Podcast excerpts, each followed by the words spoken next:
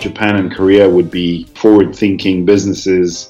Then Europe would be short term businesses, but forced to look at the long term through policy. And then the US would be short term businesses, laissez faire, do what you want. This is episode 266 of the Community Broadband Bits podcast from the Institute for Local Self Reliance. I'm Lisa Gonzalez. Benoit Felten is back on the show to talk more about connectivity from an international perspective. He last visited with Christopher way back in 2012 for episode 21. This time they discuss several models that his company, Diffraction Analysis, have studied in areas other than the U.S. Learn more at the company website, diffractionanalysis.com. Before we start the interview, we want to remind you that this commercial free conversation is not free to produce.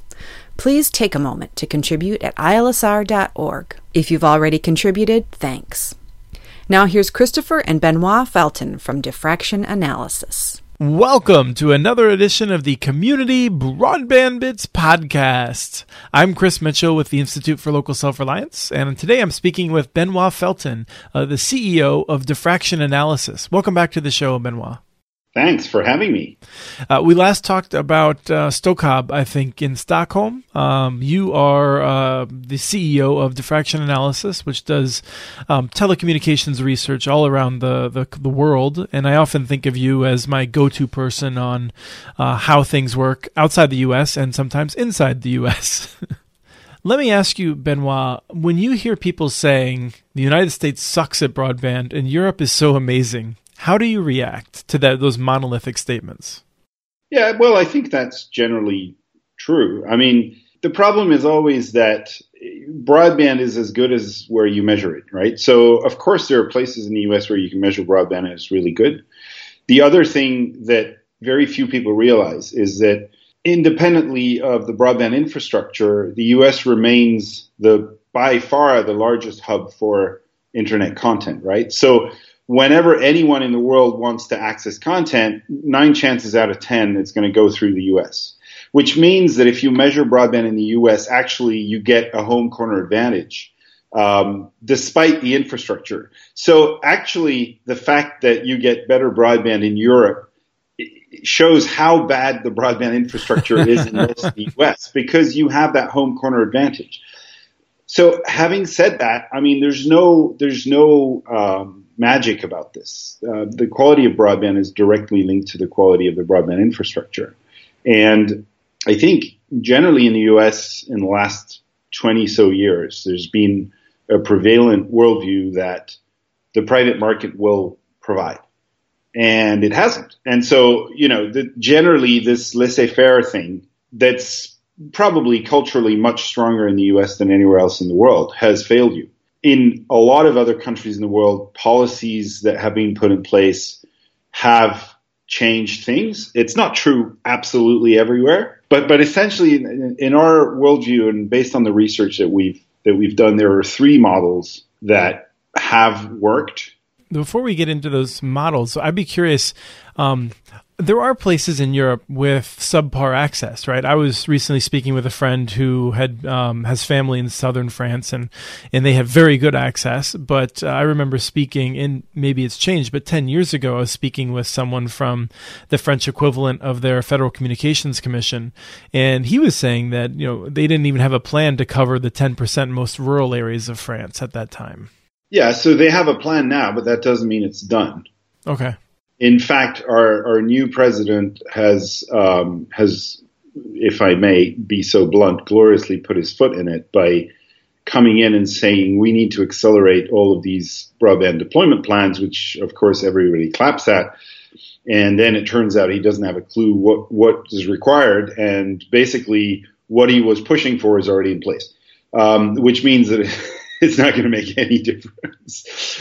But um, yeah, I mean the challenges of rural broadband are you know more or less the same everywhere. Then it's a matter of demographics and and geographical layout, right? So some countries are advantaged, like the Netherlands, because basically it's all flat and it's all mud. So basically it's very easy to dig, and and you don't have to go through any solid rock anywhere.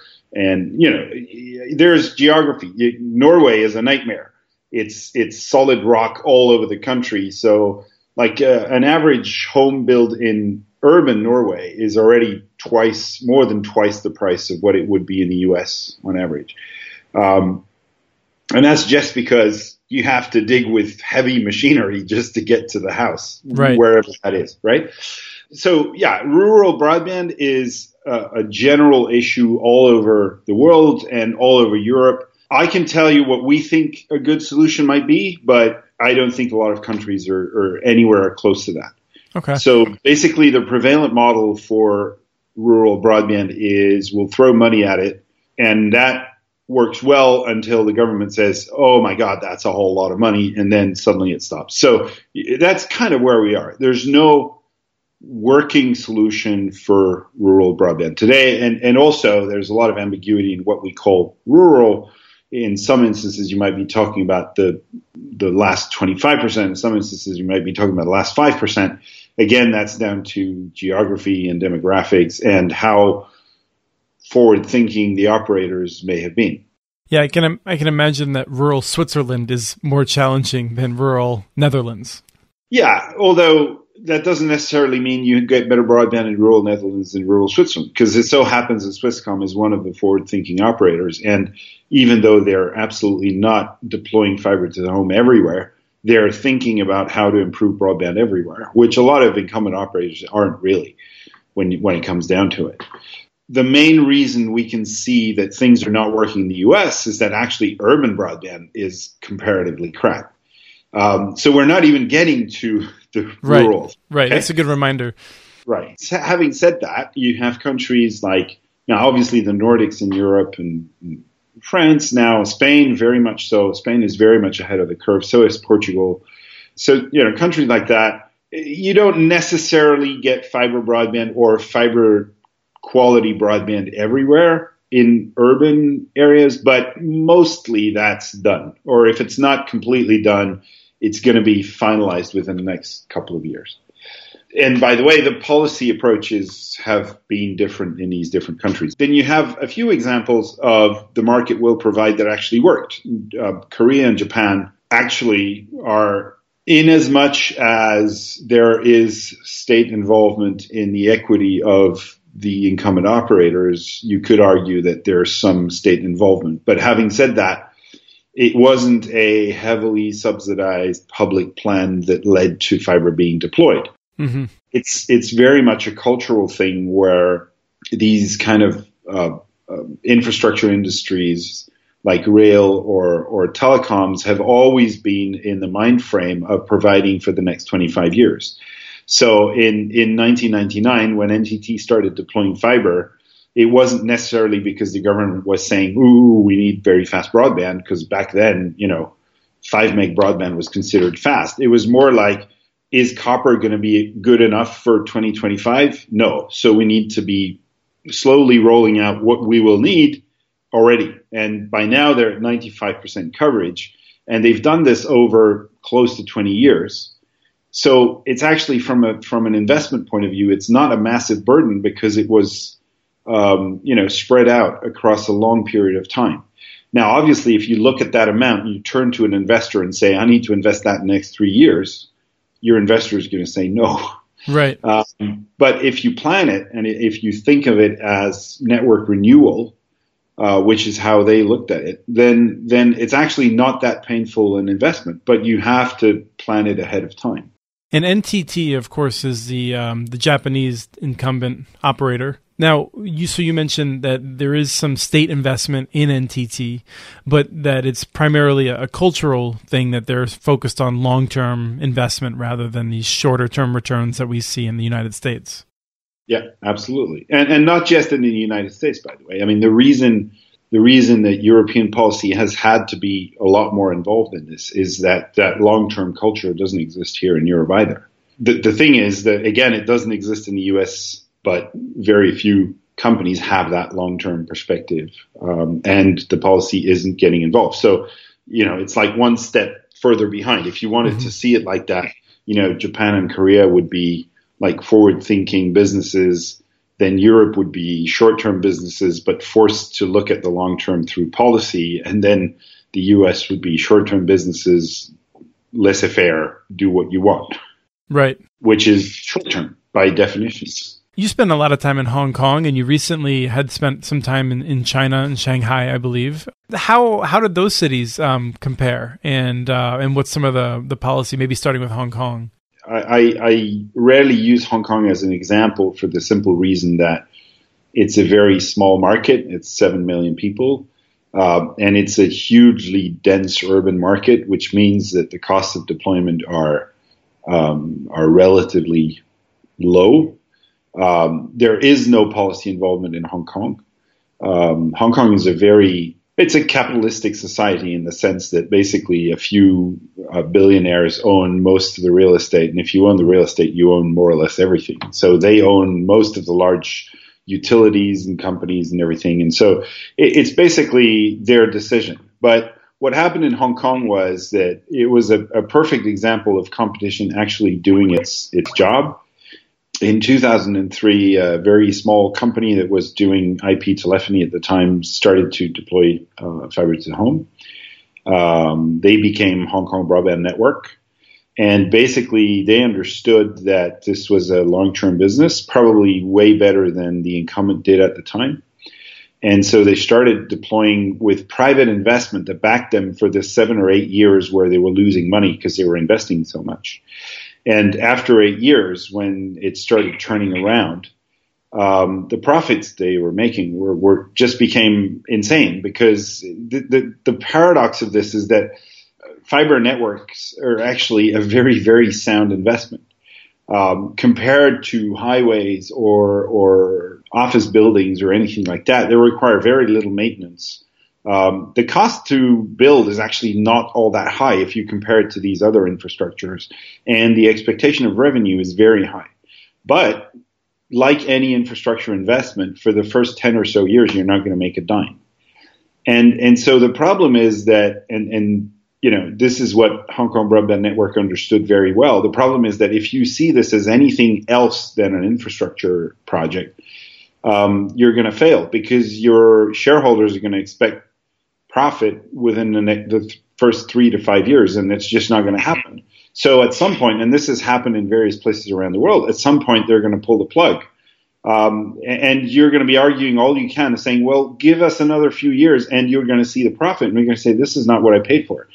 And, and, you know, this is one of the fundamental problems of, of where we're at is that if these things were viewed as infrastructure investments, there would actually be no problem building a business case but they're viewed as telecom investment, and telecom by definition is a short-term perspective. Mm-hmm. And that that's where the entire problem is for this, and this is true, you know, the world over. Now, when you talk about um, Hong Kong Broadband Network, were there others that you say it's a good business, and, and, and Hong Kong Broadband Network has certainly proved very savvy with a really great strategy. But I presume that there's a few others who thought that they had good strategies and lost to Hong Kong Broadband Network, and then presumably went out of business. So there was one competing uh, broadband operator uh, in addition to the incumbent, and a cable operator. The the competing broadband operator is is dead, as far as I can tell um, and the cable operator is dying. So it's interesting to me. I mean, one of the things that that we think of when I think when we talk about Seoul, Tokyo, is having a lot of different choices. Um, we can talk about whether or not that's correct or not. Now in Hong Kong, that's not true. Okay, okay, so that's good to address then. That's not true in Hong Kong. Again, as I told you, this is an unregulated market, mm-hmm. as unregulated as they get. So there's no incentive for anyone to share their infrastructure. So it, it is actually turning into a duopoly now. It was more of a kind of competing, competitive market until now. But now with the smaller guys just dying off, it, it's turning into a monopoly, a duopoly network. So do you envision Hong Kong Broadband Network taking advantage of its status then as a, as basically almost a monopoly provider? I'd say yes to a small extent uh, basically it gets to a point now where for HKBN, acquiring PCCW's core set of customers is becoming more and more expensive. And also because PCCW was very expensive and still is, their customer set is very different from Hong Kong Broadband Networks. So essentially, within the areas where HKBN has very high penetration, it's very hard for PCCW to get in because they're too expensive. And within the areas where PCCW has very strong penetration, it's hard for HKBN to get in because people want more services than what HKBN is offering. So the kind of cheap, no thrill, no frills offer that they have is not what people want. They want, you know, football league um, access and things like that, which which HKBN doesn't have. So so I think essentially market shares are probably going to end up being fairly stable in the next few years which does mean that HKBN can probably slowly increase its tariffs, but they can't increase them too much because they need to keep that gap between them and PCCW from a pricing point of view. Okay. So anyway, I mean, to go back to my initial point, one of the reasons that I rarely use Hong Kong as an example, I, I, do use HKBN as an example of a smart strategy, but I don't use Hong Kong as an example of a market because that's actually you know, not the kind of outcomes that we tend to want for larger markets. And, and again, remember, this is a 7 million pocket of a market. It's completely disconnected from China. Um, it's, it, it's its own country effectively from that point of view. Um, and it has virtually no policy. So, for example, if you live on one of the islands, apart from Hong Kong Island, you're screwed you might get very old DSL that PCCW has no incentive to mm-hmm. upgrade, uh, or you might get nothing and have mobile access if you're lucky sometimes, and that's that. And no one has any incentive to deploy there because the density is too small, and you'd have to pull under undersea cable to connect the islands. Um, so, so, you know, they have effectively the same rural problems that you can find anywhere else, although rural Hong Kong sounds weird to a lot of people. It does exist. Um, and, and in fact, because of the lack of policy involvement, these problems will not get solved. So let's move over to Shanghai then. I mean, one of the things that, that I've been interested in is that, um, as far as I understand, hundreds of millions of people in China have fiber connections or, or soon will per state policy. And yet my understanding is your connectivity in Shanghai was not super reliable. Again, this is this is a a bad example from an international point of view. So the first thing is that, that you have to remember is that all three telecom operators in China, all three big telecom operators in China are 100% state owned. So whatever competition exists is actually between state entities. Mm-hmm. So that's the first thing to keep in mind. The second thing is fiber was deployed because the government said you're going to deploy fiber. And when the government says something, you do it. So there's no, I'm not even sure there's a business plan anywhere, or, or if there is, it's like a, a post fact business plan where you look at how much money you're going to make or lose, but it, there's no business decision, so to speak. Okay, that's the second thing. Um, the actual quality of the broadband infrastructure is fine. Um, you know, I could get 200 meg up and down to other Chinese cities, but the thing that very few people are aware of is that the Great Firewall of China is just one way in which the Chinese government blocks access to internet content. Actually, the more devious way is that they under provision international transit dramatically. You know, like it's probably a hundredth of the capacity that would be needed to deliver proper service. So basically, you can ping a server in Beijing from Shanghai and get 200 meg, and then you'll ping a server in LA, and if you're lucky, you'll get 800 kilos it's nothing to do with the infrastructure, right. or, or, rather, it's something to do with upstream infrastructure, but not access infrastructure. And again, we're back to what I was saying at the beginning. These these are the kinds of problems that are actually solved natively in the U.S. because there's no international transit issue for 80% of the content you might be willing to access. Um, so this is something that's, that's, often a little hard to understand uh, for Westerners in general, where these you know problems are, are solved without them knowing about it. There are countries in the world where, especially like a lot of the Pacific Islands, have the cost of international transit is like 100 to 300 times what it would be in LA. Now, when you have that kind of cost, then um, anyone watching a YouTube video is actually a measurable immediate cost to your business model, which means you have to charge them one way or another. So in these countries, usually you have no matter how good or bad the infrastructure may be, you have to throttle usage because otherwise the economics just don't work. If I had to guess, I would, I would guess that, that companies like YouTube and Netflix can solve that relatively easy with local caching servers. It's probably a lot of not necessarily the top five sites on the internet like Facebook and others, but I, or at least if it is today, then it won't be in a few years because it's a relatively easy problem to solve if the companies that are delivering this content want to solve it. But it's a matter of volume. So you know, if you're talking to Fiji, which is a few million people and most of them below the poverty level, and very few of them actually connected to the fixed internet does Google have any interest in mm-hmm. solving that for Fiji? Probably not. Um, it becomes a financial decision at some point. And, and, you know, for Facebook, adding, even assuming every Fijian went onto the internet and used Facebook, adding 4 million Facebook users is trivial. It happens organically every other day or something like that. Right, they'll do I'm, it with satellites soon enough. I'm probably exaggerating slightly, but you see, you see my point. I mean, these problems are solvable, but actually, I think they will only be solved through policy again, because someone will say, well, if these companies don't want to host and cache in our countries, then we need to organize that and make it happen on our own. You can cache without these companies uh, agreeing to it effectively just by re- replicating the content that is downloaded the most, but that costs money, and so you have to get it organized and usually a single operator doesn't have the critical mass to do it only for his customers and therefore blah blah blah you get back into these um, you know sharing of resources uh, aspects that have provided better broadband for a broader subset of the population. Do you have a lot of choices in those areas?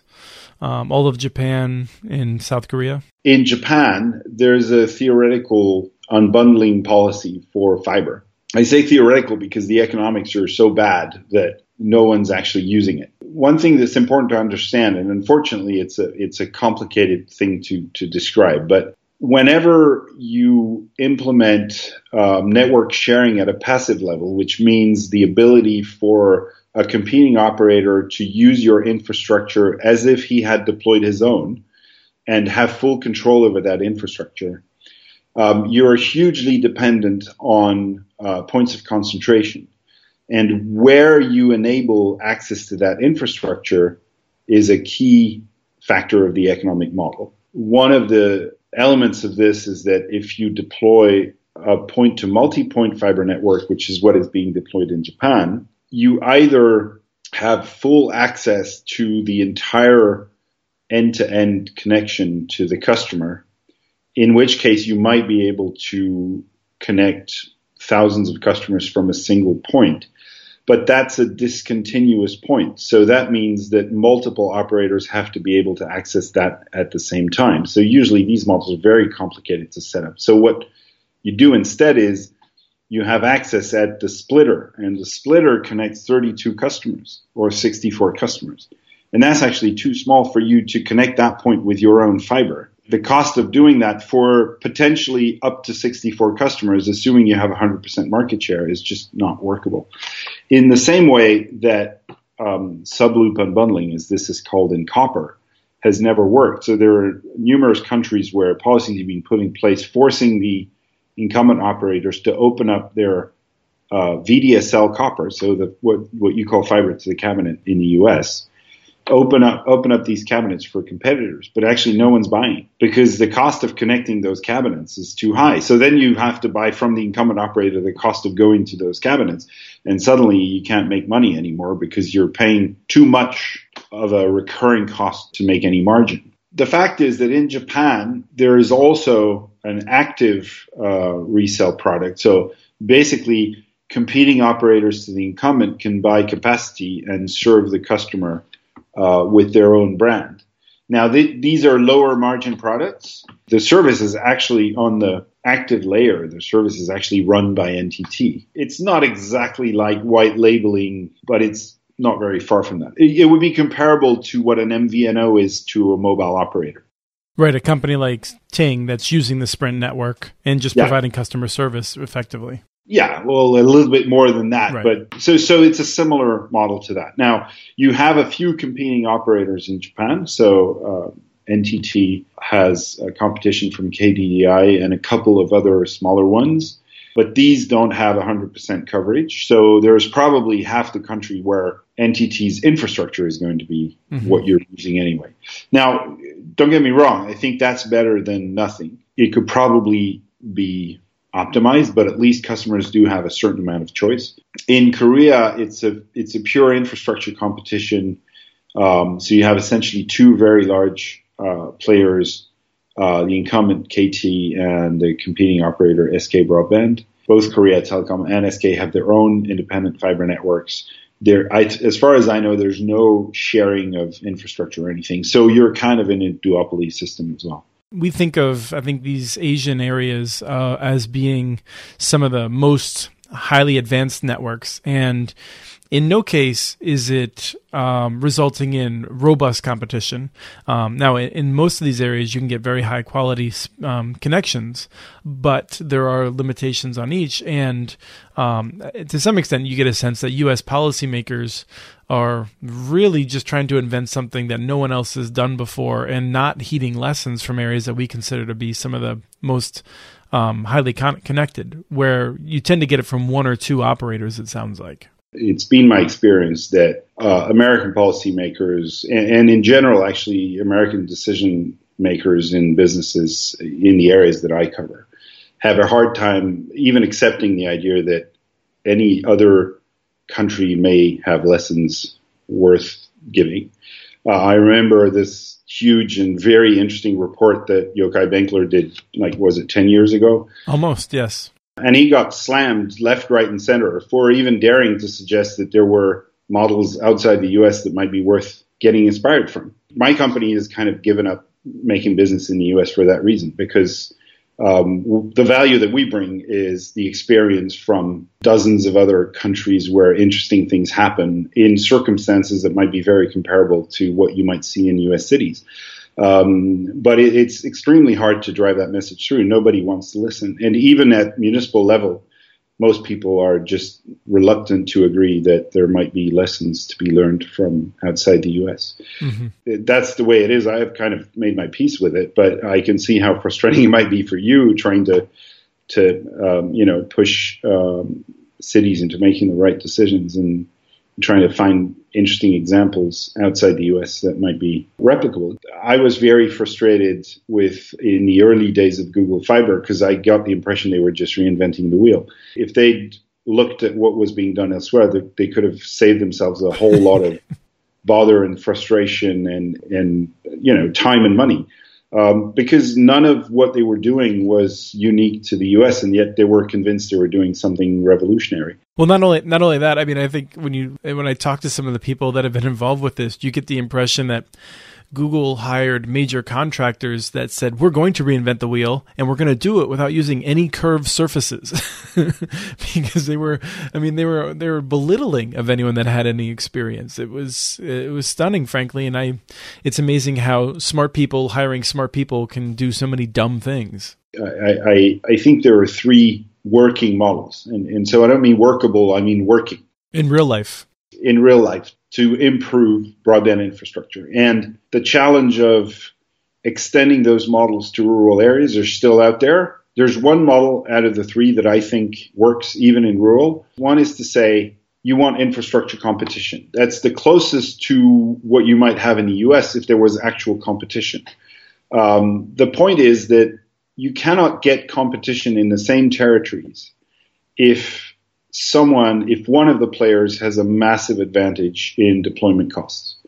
And the fact is that the, the incumbent has a massive advantage in deployment costs because all of the underlying infrastructure, the ducts, the poles that you need to deploy better broadband, fiber broadband, is already in place. So you're shaving off maybe 40 to 50% of your, of your deployment costs just from that which means that there's no competitor can match that unless there's a policy in place to address that. And there are a few countries in Europe have done that. It's actually conceptually very simple. Um, and the, the principle is that any pre-existing passive infrastructure has to be shared and accessible at the same cost basis by everyone. So back in 2005, Portugal did this. They said, okay, um, every duct and pole that exists, whether it's electricity, telecom, anything else, is um, registered. We we look at how much space is available in there. We establish a rental cost for this, um, that is low enough that anyone can affordably deploy a network. And it took three to four years to actually set it up, make, get in place, which seems like a long time, but you have to think you have to think about the fact that you need to build a national registry of available infrastructure and space in that infrastructure is actually a massive undertaking. Once you've done that, anyone can enter the market and affordably deploy. So in a country as small as Portugal, you have three quasi-national fiber operators competing. And so it works. And, and the incumbent, of course, has a very strong incentive to then start deploying and deploying fast because um, they know that if they don't do it, someone else is going to do it. Now, did the incumbent just decide to do this, or was there a, a, a government like edict? No, they were they were forced to participate in effect. Mm-hmm. Obviously, they didn't want to at first. Over time, actually, I think they um, they realized that the model was beneficial for them as well because it meant that in areas where others were deploying where they'd never deployed the proper infrastructure, they could use that infrastructure as well. So it lowered their own deployment costs significantly as well, and it sped up their deployment. Lithuania did slightly different, but um, roughly the same. This is actually, in my view, one model that should be top of mind for policymakers in a lot of developing countries because in developing countries, you get a huge amount of real estate is built every year as lower middle class people kind of get up in the world and they, they want to move into proper apartments and proper houses and and so there's a huge property boom um, and it would be absolutely trivial and virtually costless to just connect all of these homes with ducts and then have these ducts open on the market for anyone who, who would want to deploy. So that's model number one. And that model number one is sharing infrastructure, basically. Model number two is also a form of sharing infrastructure, but it's a different form of sharing infrastructure. Okay. Model number one is actually infrastructure competition, but there's a level of sharing the underlying network elements. Okay. Model number two is actually a model of proper infrastructure sharing in the sense that uh, basically you either only deploy one infrastructure nationally and everybody can purchase and access that, or each operator deploys their own infrastructure, but they all do it together at the same time, which means that you only dig once and they all share the cost of that dig. If you do that, then effectively the cost of deployment is hugely reduced for everyone, which means that you can go further and still get a certain level of competition. Now, these two models, they work, but they kind of break down when you get into rural because the density becomes so low that only the operators who have the most money can still afford to play. And therefore, basically, past the first maybe 50 or 60% of population, you get only one player. And so you're back to monopoly. And even that monopoly will not go all the way to 100. It'll stop around 65 to 70% of the population. And that's actually, oddly enough, where the United States, we have a, a benefit in that the United States can just say, we're just going to give money to this firm to do that. Now, in Europe, I think that's harder to do because of um, the anti state subsidization rules um, for, for different countries. But in the U.S., I think when it comes to rural, um, in part because of our f- ability for the government just to give money away in ways that is harder to do elsewhere. Um, with in the, our history of cooperatives, I think rural is more or less solved in the U.S. once we get our heads around it. So I think we can just focus on the cities for the majority of um, of your um, three models. I think there is a question about whether you want a monopoly anywhere. I, th- I think that there's a real challenge in addressing that point. A service monopoly, I mean. The third model is a structural separation model. So we have one example um, worldwide, which is New Zealand, which went down that route, where basically not only do you have a single infrastructure nationally, but that single inf- infrastructure is not owned by a telecom operator. It's owned by an infrastructure company that manages and uh, activates that network, but they don't sell. Only the retail service providers buy from them the wholesale access and then they resell it to the end customer. And the beauty of that model is that because you get demand certainty in that infrastructure, the economics become unbelievably better. And as a consequence, the prices can go down and the reach can go further out. We actually published a white paper last year where we built that model comparing a, a, pure retail operation to a pure wholesale operation.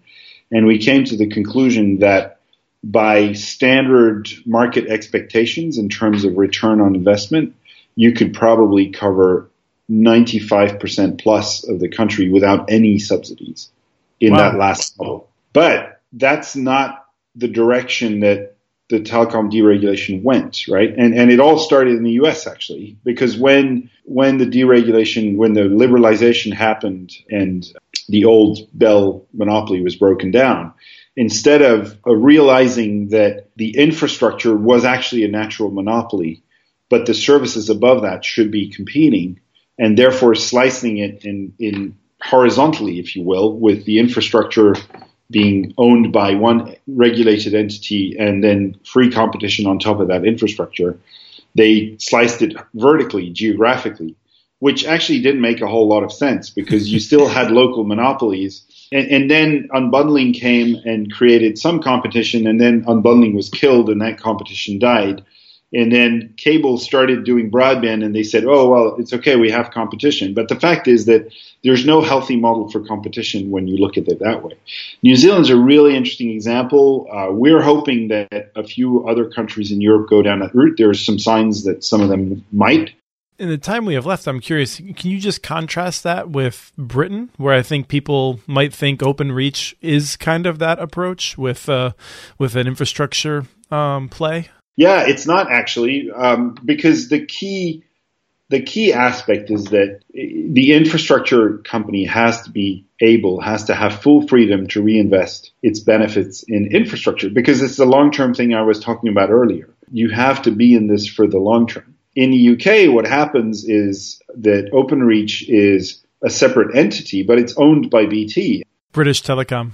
Whatever profit it makes, go back to the British Telecom Group for them to invest in whatever they want. And whatever they want recently has been football rights and, you know, mobile spectrum, but it hasn't been infrastructure at all. Mm-hmm. And so the, the, the consequence is that actually the UK is uh, slipping down the ranks in terms of the quality of their broadband because basically OpenReach invested in the cheapest possible upgrades to the existing DSL network. While some might consider that acceptable in terms of performance, it's certainly way, way below what other neighboring countries are now providing to their citizens.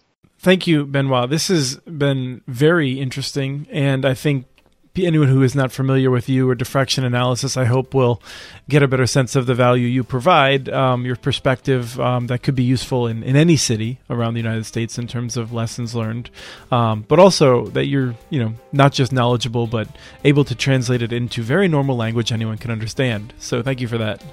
If I can just add something, is that we sure. we we don't only focus on policy; we're also uh, very interested in the operational challenges and the marketing and the selling and and you know all kind of very practical aspects of building a better broadband network. So um, yeah, I hope uh, some people find this interesting, and uh, I hope we can talk again soon. That was Christopher and Benoit Felten, CEO of Diffraction Analysis, talking about connectivity and business models in Europe and Asia. We have transcripts for this and other Community Broadband Bits podcasts available at muninetworks.org slash broadbandbits. Email us at podcasts at muninetworks.org with your ideas for the show. Follow Chris on Twitter. His handle is at CommunityNets. You can also follow muninetworks.org stories on Twitter where the handle is at muninetworks. Subscribe to this podcast and all the other ILSR podcasts, including Building Local Power and the Local Energy Rules podcast. You can access them on Apple Podcasts, Stitcher, or wherever else you get your podcasts. Never miss out on our original research. Subscribe to our monthly newsletter at ilsr.org. Thank you to Arne Huseby for the song Warm Duck Shuffle, licensed through Creative Commons. And thanks for listening to episode 266 of the Community Broadband Bits podcast.